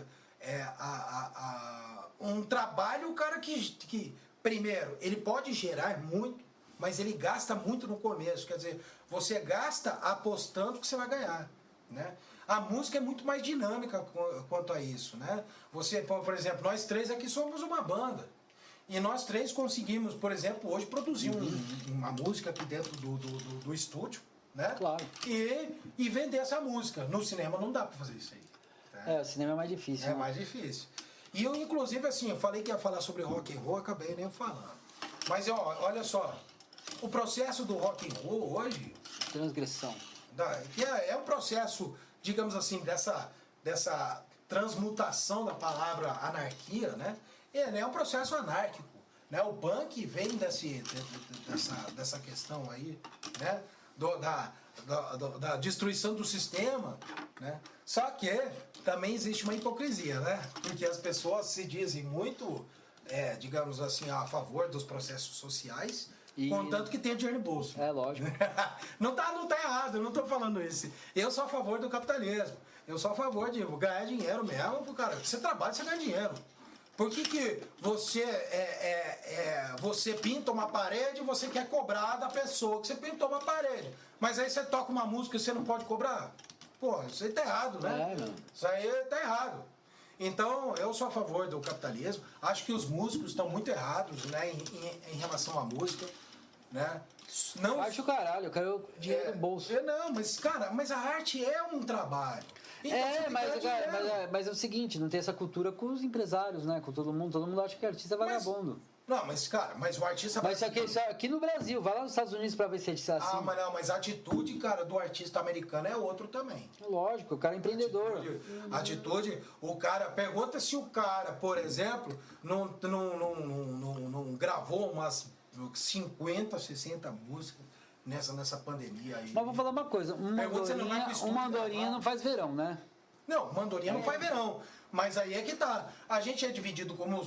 sociedade, a gente é dividido como artista também. Por quê? Porque poucos artistas querem ganhar dinheiro. Só que poucos também, menos ainda, artistas não são hipócritas, né? Porque uns defendem, porque não sei o quê, porra, amor em primeiro lugar. Cara, vai se fuder, bicho. Cara, eu faço o que eu amo e quero ganhar dinheiro com isso. Entende? Não tem mal nenhum nisso aí, cara. Para de viver no mundo cor-de-rosinha aí. Dinheiro é bom e a gente gosta. É, cara, e vamos viver igual gente decente, cara. Porra, ganhando dinheiro, pagando conta, sabe? Ter dinheiro pra comprar uma casa. Porra, você não quer isso aí, meu irmão? Porra, se fuder. Então, e o rock participou muito dessa história também. Claro. Né? Que o rock, cara... Até para uma próxima pauta, como o rock participou desse processo aí de criativo, de você ganhar dinheiro com música. Porque, cara, se você pegar a década, né, a transformação do rock, né, que é a chegada do rock com influências aí do country, do blues, né, que eram realmente coisas, digamos assim, dentro desse propósito, né, porque na verdade eram apenas questões sociais, né. O rock... trouxe, acho que uma composição mais comercial, né? A ponto de fazer gravação em estúdio. Se você pegar vozes lindas, né? Americanas, femininas, do blues, década de 50, 40, 50, elas ganhavam pouco dinheiro, mas elas ganhavam, elas faziam questão de... Todo mundo ganhava. Mas o rock veio para meio que, digamos, fazer uma Hollywood no meio disso aí. Né? E aí o rock começou a participar das grandes produções, das gravadoras. Num outro momento eu vou falar sobre isso. Né, nesse propósito entra Beatles, né? Que não Beatles como os caras que abriram o caminho ali. Não, tô falando Beatles como banda mesmo. Quando o primeiro produtor do Beatles chegou ali e colocou isso, organizou o Beatles, que era uma desorganização total, organizou o Beatles e falou assim, meu irmão, vamos deixar o cabelinho, né, repicado aí, comprido, mas você vai colocar um terno para você ser aceito na sociedade. A gente já tá quase chegando ao final aqui, né? Então, esse óculos aqui diga quem você é agora. Eu continuo sendo o Robson. A diferença é que eu botei esse óculos aqui, que é de uma amiga minha que esqueceu faz tempo isso aqui. Robson Superstar. Superstar é ele. Então, no outro momento, a gente vai falar sobre isso, né? Eu acho que é legal, porque assim, a gente vê uma situação no rock em que ele tem um ponto inicial lá com o Beatles. Elvis, no caso. Elvis eu acho que é o primeiro... É a primeira pessoa dentro do rock... Pra você falar sobre isso, né? Ele foi, digamos assim, um superstar da parada. Nossa, esse óculos não ficou ruim em mim, não, cara. Tô vendo aqui a imagem, não ficou... Você pode tocar com ele numa lagueta. Dá pra tocar com ele, dá pra apresentar programa com ele. Aí, ó. Tá aqui. Parece o Bonovox. Então... Mas resumindo, cara, aqui no Brasil tem muito que evoluir ainda nisso, né? Tem, cara, tem. Que inclusive eu acho que assim, não é só a evolução do sistema em si, eu acho que é a evolução na cabeça de cada ator da arte, né? Porque eu falo ator porque é um trabalho, é o cara que protagoniza o seu próprio trabalho. Né? São as bandas, são os atores, são os diretores, roteiristas, produtores musicais, que está faltando. Uma pauta legal para o programa também é falar a falta de produtor musical. Nesse momento de internet aqui, que está todo mundo enganando, falando, né, lorota aí para todo mundo. Ixi, a lorota tá mil, né, cara? Cara, é o que mais tem. É por isso que eu acho que Cara, eu gostaria que a polêmica fosse outra. Eu queria que a polêmica fosse, por exemplo, eu não gosto do cara. Ou então, nossa, eu tô com trabalho e não tô dando conta. É, hoje a polêmica tá no quê? Cara, é assim, você trabalhar e ganhar dinheiro. As pessoas... É falar a verdade. Se você fala a verdade hoje, você é polêmico, cara. Sabe? Porra! Né? Então, se você manda político tomar no cu, porra, o cara é polêmico. Né? Fala, ah, não, cara, é muito polêmico. Bom, a gente já tá quase para encerrar aqui, né? Considerações finais. Considerações finais, cara. Eu gostaria, cara, que o Brasil tomasse um rumo totalmente diferente depois dessa pandemia. Gostaria, cara, que as pessoas tivessem mais consciência como coletivo, primeiro. Eu acho que os artistas também precisam disso. Parar de politizar. Acho que o processo tá muito politizado. Tá muito politizado, né? É muito A ou B, esses, né? Grupos, principalmente assim, os grupos que estão voltados aí a culturas públicas, né? Existe uma politização muito grande. Isso aí, cara, só... baixa qualidade do processo, cara. Fora não aceitar esmolas, né, de ninguém. Fora assim, né? Gente, é bom ganhar dinheiro. É bom você produzir coisas com dinheiro. Pelo menos, assim, eu não tô falando rios de dinheiro, tô falando partindo do mínimo. Só que o mínimo é muito além daquilo que a gente vê hoje, né? Então, assim, faz parte de um processo. Você... Quanto que custa, por exemplo, manter esse estúdio aqui ativo? Ah, cara, ó, só de aluguel é uns 1.800 aqui que tá pagando barato. Certo, mas o tanto de equipamento que tem... Ah, cara, isso aqui tem um custo de 5 pau por mês, né? Que eu não tô mantendo. 5 pau por mês. Então a gente já junta aí quase 7 contos, certo? Não é justo ganhar, vamos por 10 contos. 7, só para manter isso aqui, 3 mil para você. Eu só tô chutando baixo, viu? Então, assim... então, mas eu não tenho esse dinheiro. Eu tô sustentando com tudo atrasado aqui, tudo ferrado. Aí é que tá. Se fosse para fazer o estúdio de verdade corretamente, cara, isso aqui tinha que ser num outro lugar, não aqui, que eu tô no terceiro andar da minha casa, que seria meu quarto. Eu desmontei meu quarto para fazer as coisas. Montei tudo aqui, eu fiz um milagre. O Rob tá dormindo quase na calçada lá pra poder fazer o programa aqui, ó. Eu dormi na praça. Se abrir a cortina vermelha vai ver meu drama, mas não vou abrir, não quero abrir pra todo mundo ver. Mas assim, tipo, pra fazer isso aqui, cara, tipo... a minha moradia tá junto, tá tudo junto. Pra fazer corretamente, cara, 7 pau por mês. Aí, ó. 7 conto. Aí fala assim, e aí, artista, você ganha 7 conto por mês? Não, eu faço isso aqui com zero. Eu tô fazendo com zero. Mas por quê? Porque a gente tem que virar tipo o David Copperfield. Quem não sabe, quem é muito novo, David Copperfield foi o primeiro mágico, cara, de mídia que o mundo teve, né? Então, hoje tem esses caras mais sinistros.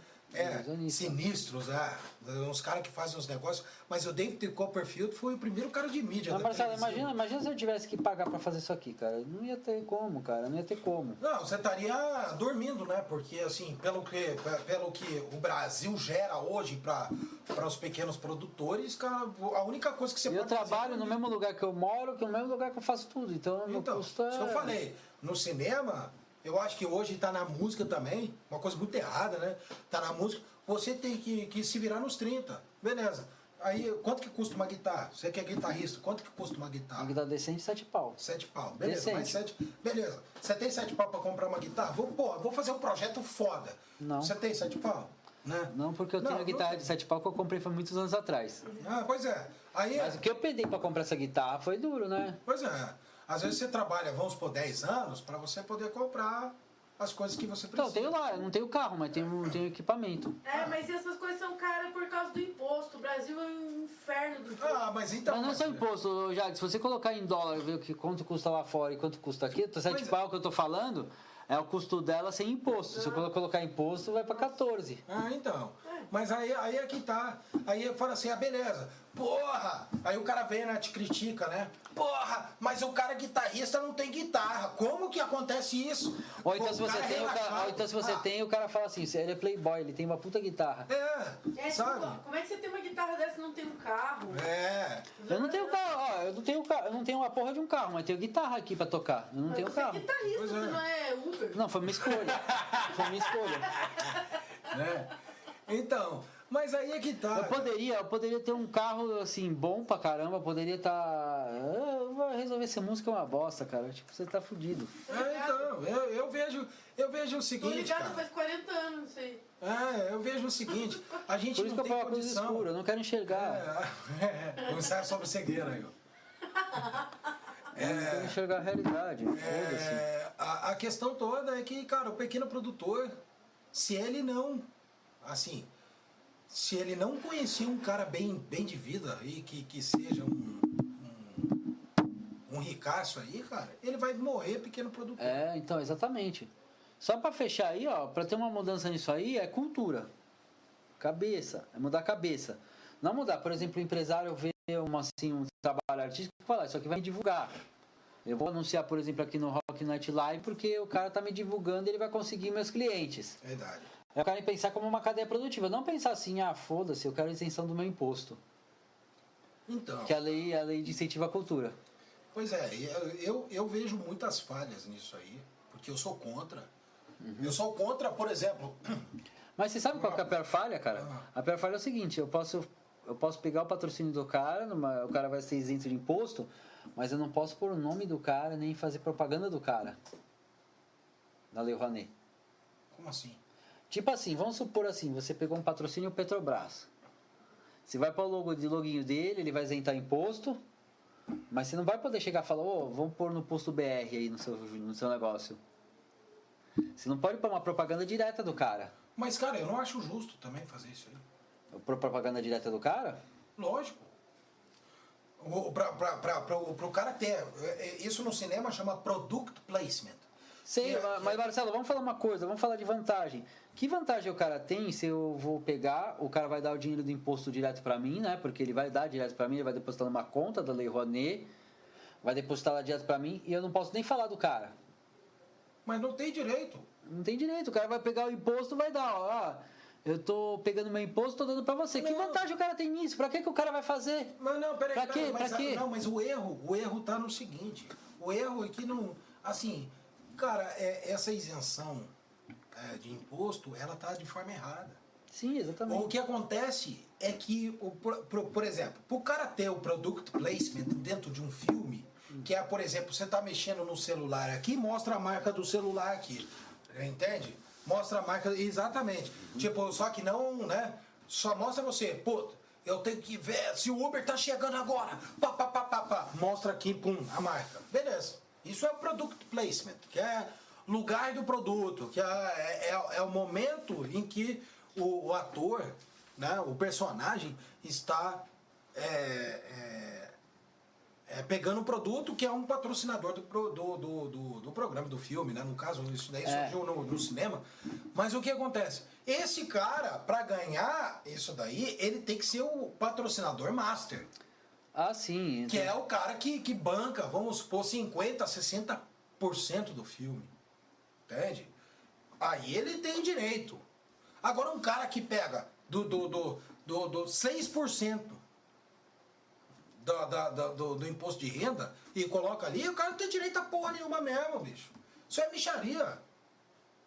Entende? O que tá errado não é o processo em si. Do product placement. Não, eu sei. O que está errado é como poderia acontecer isso aí. Cara, é 60% do filme, cara. Se você não der 60% do filme, você não vai ter um lugar de produto dentro do sabe? Seja do programa, seja do filme. Isso daí é uma questão comercial óbvia.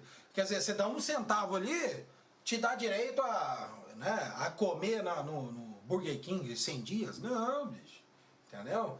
Porra, você faça uma coisa pelo Burger King que de repente os caras te dão lá 100 dias.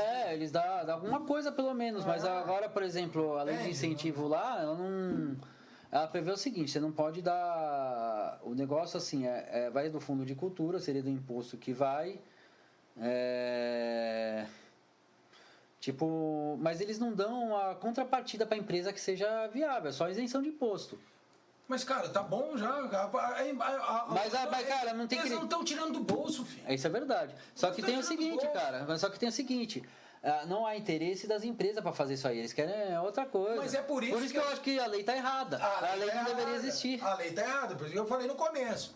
Cara, na teoria, a lei é maravilhosa. Mas na prática não funciona.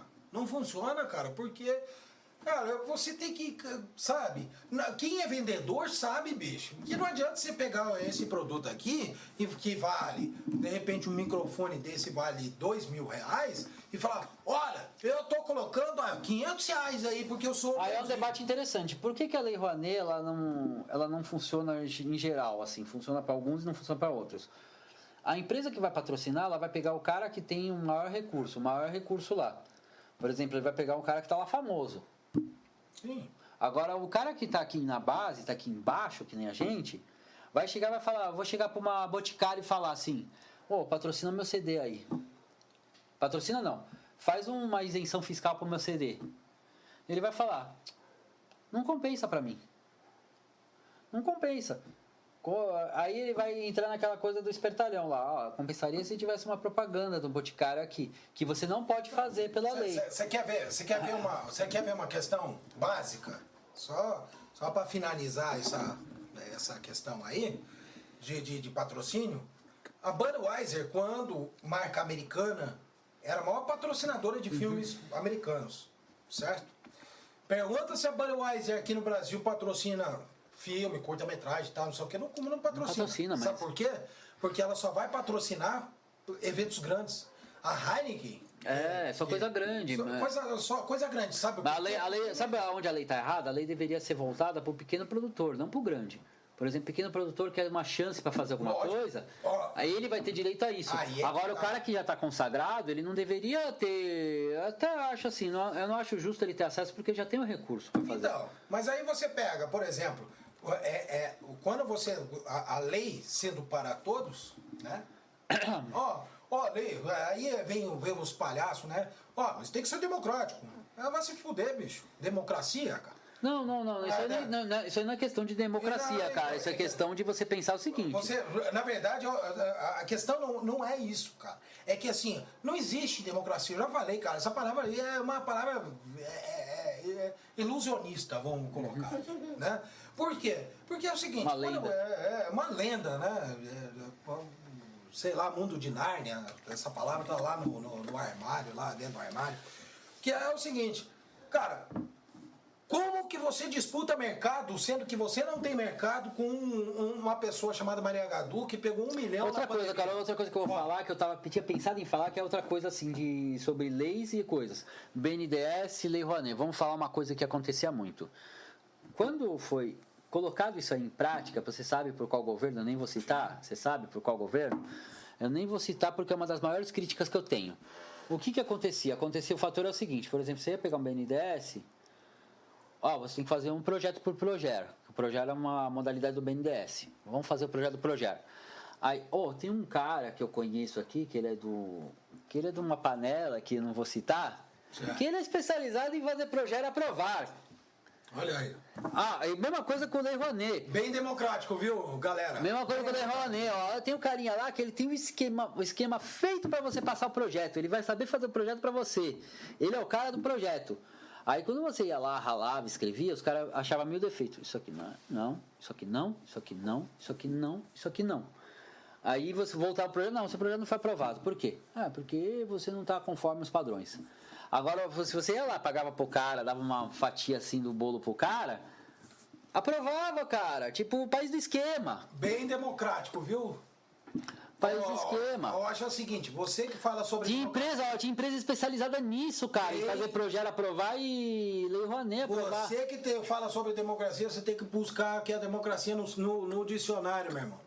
E depois fazer... Democracia de verdade seria você pegar, por exemplo, o BNDES, o cara chegar lá, você tem uma pequena empresa? Firmeza, tem uma pequena empresa. Qual que é o seu projeto? Ah, meu projeto é assim, é sensado. Aí o cara chegar e falar assim, tá bom, vamos te orientar para você fazer seu projeto da forma correta. E a gente vai acompanhar você para o negócio dar certo. E para o dinheiro que o Estado está investindo em você, voltar, você pagar o Estado e ainda você... fazer crescer as coisas. Opa, aí sim, eu acho que... Agora, ó... Esse é... Agora, por exemplo, uma lei de incentivo à cultura, a mesma coisa. A gente vai lá, a gente vai acompanhar seu projeto para... A gente vai... Ó, seu projeto, ele tá mal feito. Mas eu vou aí, eu vou no seu lugar, no lugar que você tá, pra gente pegar seu projeto e ver. Ó, não, aí vem uma pessoa responsável pelo Estado, falar assim... Ó, seu projeto é muito bacana, você tem talento, é tudo isso, avalia mil coisas. Aí fala assim, então, a gente não vai pela raiz burocrática do negócio, a gente vai na raiz de ver o que você está fazendo e falar, agora a gente vai fazer um acompanhamento para fazer. Tinha que ter uma comissão especializada, tinha que ter várias coisas. Isso dá mais custo para o Estado? Não. Até dá, cara, até pode dar, cara, mas é um custo assim que vai ser beneficiado depois. Que aconteceu alguma coisa aí? Não sei, tem um barulho. Ah, não é? Aí, essa câmera aqui já acabou batendo. Não, eu sei. Tá, só tá na geral, beleza. Que mas sabe por que não dá mais custo? Porque o cara que tá lá, ele é custeado pelo Estado. Sim. Fazendo essa merda aí que eles fazem hoje, ou fazendo isso que você está fazendo. Não podia fazer uma comissão para isso? Não podia ter uma comissão para essas coisas? Podia ter. O cara ia acompanhar, o cara ia fazer fomento. Aí a hora que ela começa a andar sozinho, por exemplo, os artistas... Apesar que eu tô sendo assistencialista, se eu fosse a pé da letra, não que eu acredito de liberalismo e coisa assim, eu ia falar, isso não tem que existir, cada um por si, Deus por todos. Mas, cara, tem que existir nesse país pelo fato do seguinte, o pessoal não vê. O pessoal não vê o seguinte, aqui é um país que já tá, o sistema já tá tão viciado, tão mal feito, que para você conseguir começar a fazer engatilhar nessas coisas, você vai ter que ter um Estado te abraçando para fazer isso. Pois é verdade. Só que o Estado, o que o Estado faz? O Estado fala assim, burocracia, carimbo. Ó, burocracia. Ó, para você fazer um projeto para aprovar aí, para um negócio, você precisa disso, e daquilo. Ó, não, você esqueceu ainda desse negócio. Você quer uma coisa que eu falei, cara? No grupo aí que tem do PROAC aí, que a galera tá não sabe o que fazer, cara.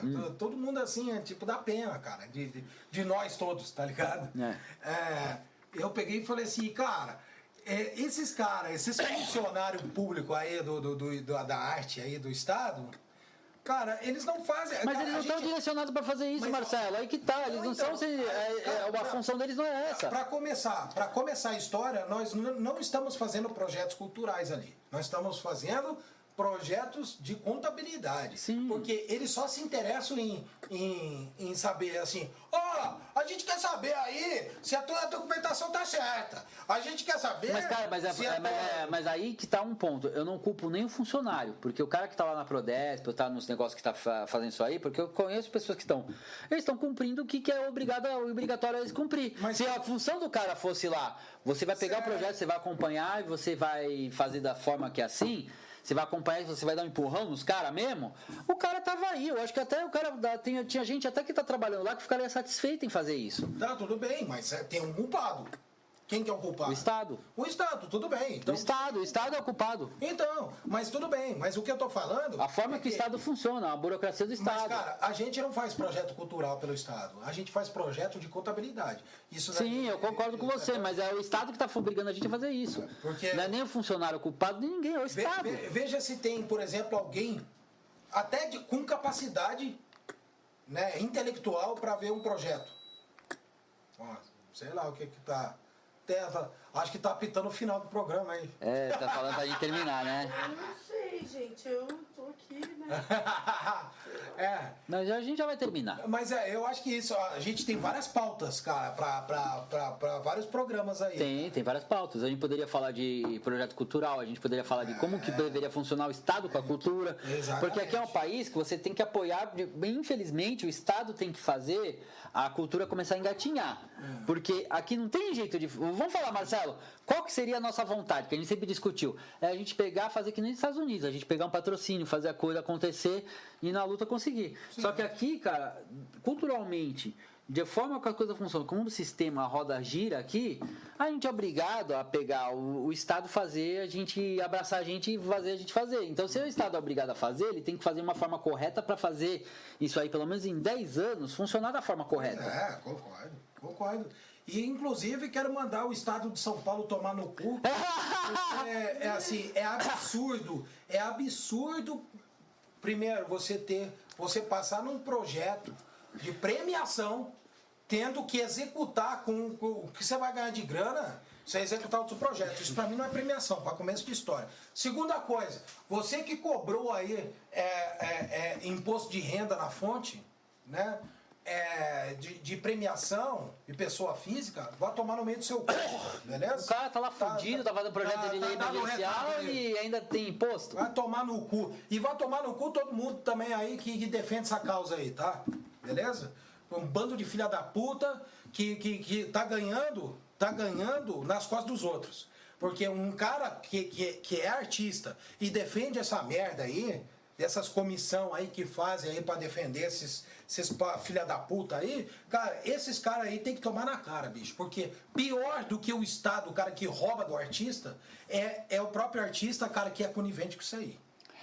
Não pode ser conivente, cara. Não pode ser conivente com isso. Não. A gente tem que fazer assim. Se o Estado tem que fazer apoio, eu sou liberal, mas se o Estado tem que apoiar, beleza, mas vamos fazer da forma correta, com menos burocracia, da forma certa. Não da forma que está sendo feita. Certeza. E eu não estou falando burocracia para qualquer picareta chegar e pegar a grana e falar, ó, fiz um... tá aqui meu projeto artístico, envelopinho com arco-íris. Não é isso. É você chegar a fazer um projeto artístico de verdade, orientado por pessoas que são especialistas e tudo isso.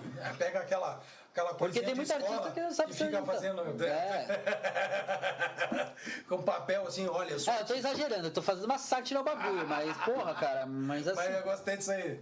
Você é passarinho com arco-íris, assim, ó. Eu sou. Bom, é isso aí, ó. Esse foi o Rock Night Live de hoje. A gente vai com o Marcelo, a gente acabou falando de cultura, a gente falou de um monte de coisa, o Apito tá falando pra gente parar. E isso aí. Esse é o terceiro sinal do teatro. É o terceiro sinal pra parar.